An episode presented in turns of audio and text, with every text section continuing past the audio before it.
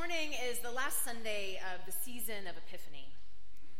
Epiphany begins on Epiphany, that day 12 days after the feast of Christmas, where we remember, where we celebrate the Magi, the wise ones, those leaders from afar that traveled following a star to ultimately make their way to the place where the baby was born.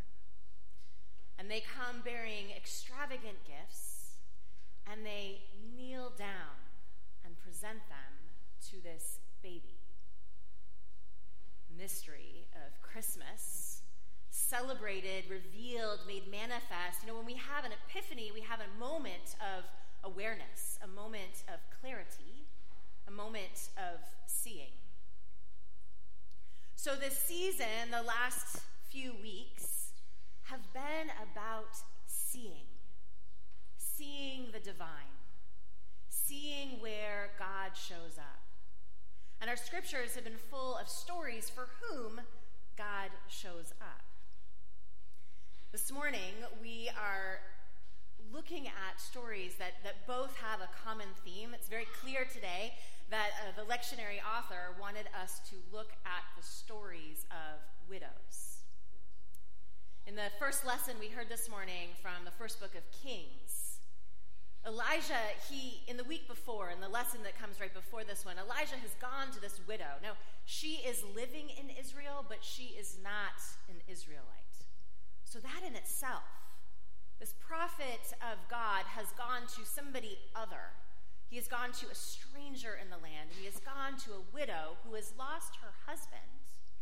And in the story we heard last week, she has like the very last dregs of food to offer to herself and her son. And Elijah, this prophet of God, comes to her and says, Would you offer me a meal as well? She's like, I, I don't have enough.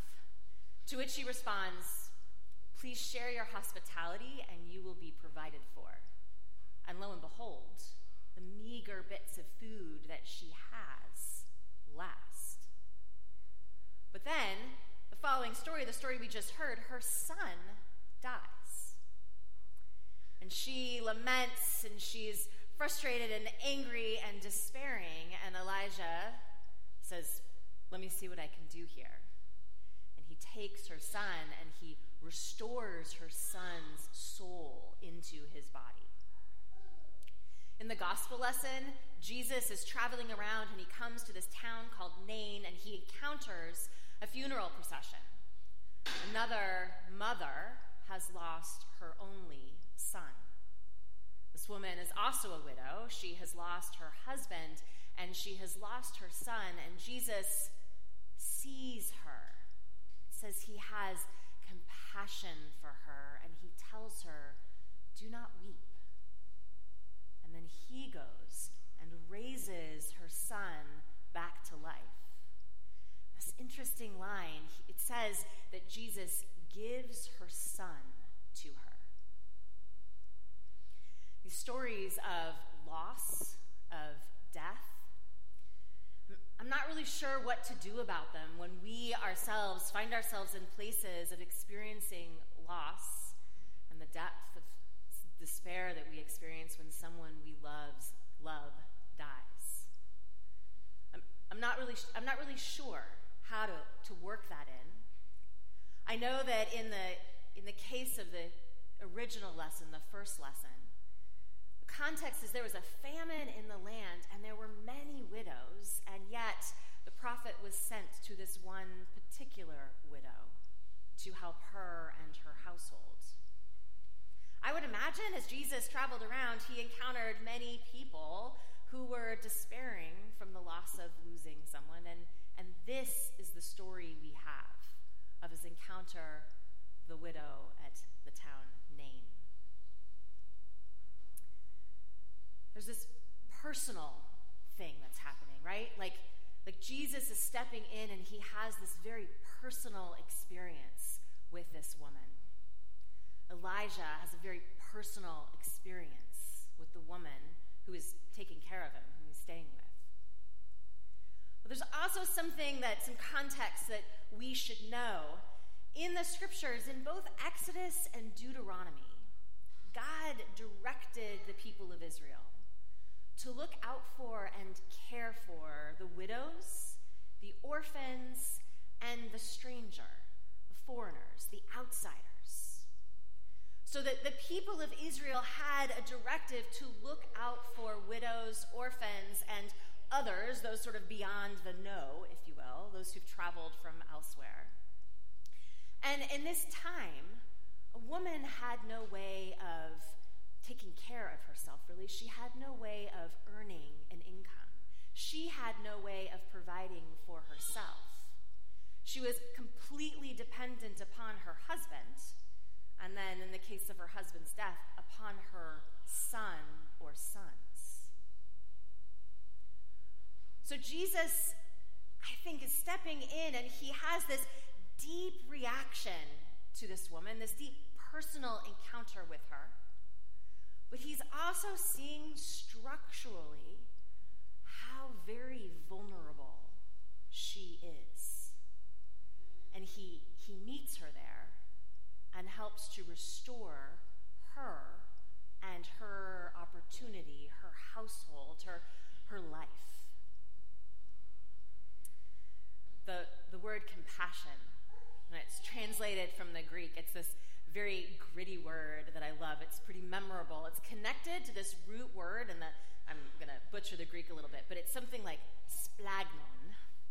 Sounds like some sort of um, creature from one of the books I might be reading my eight year old son. But splagnon is this sense, this like deep, deep within, like in your guts, this feeling, this feeling that arises. And we, we think up here in our heads, and we talk about the ways in which we feel from our hearts.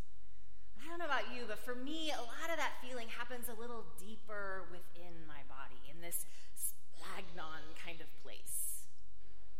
Jesus is moved so deeply with compassion to restore and to care for this widow and he gives her son back to her.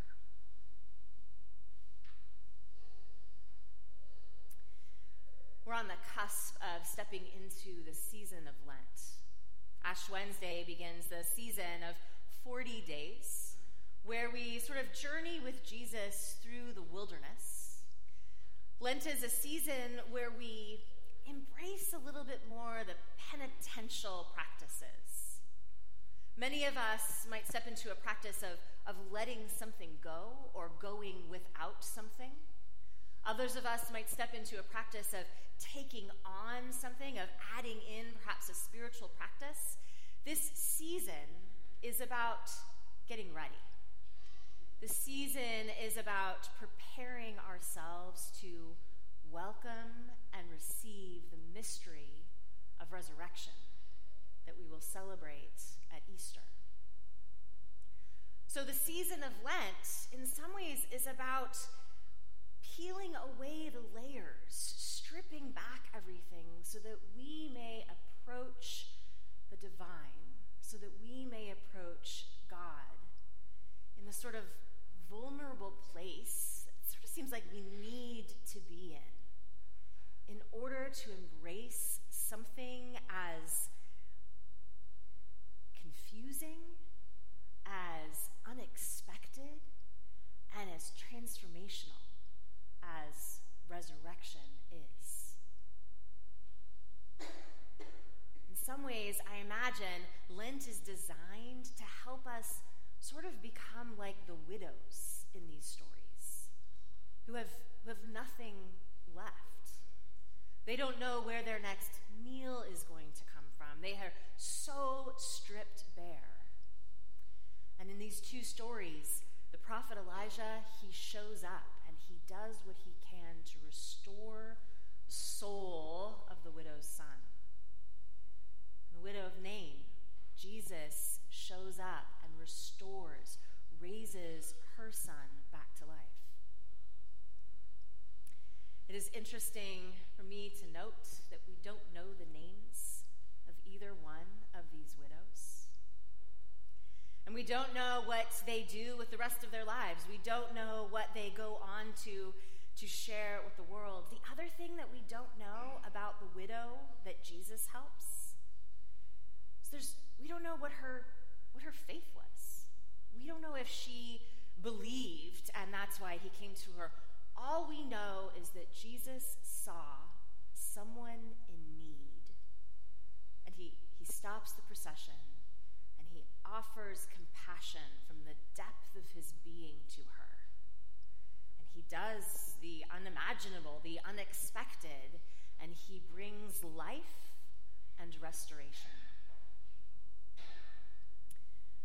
My invitation, my hope for us as people and as a congregation of St. John's is that this season of Lent that we are stepping into, maybe a holy season, maybe a season of intentional practice, of, of peeling back the layers, of letting things go that we don't need anymore, about letting things go that might be coming in the way of our encounters so that we may be ready to receive the possibility of the impossible in the resurrection.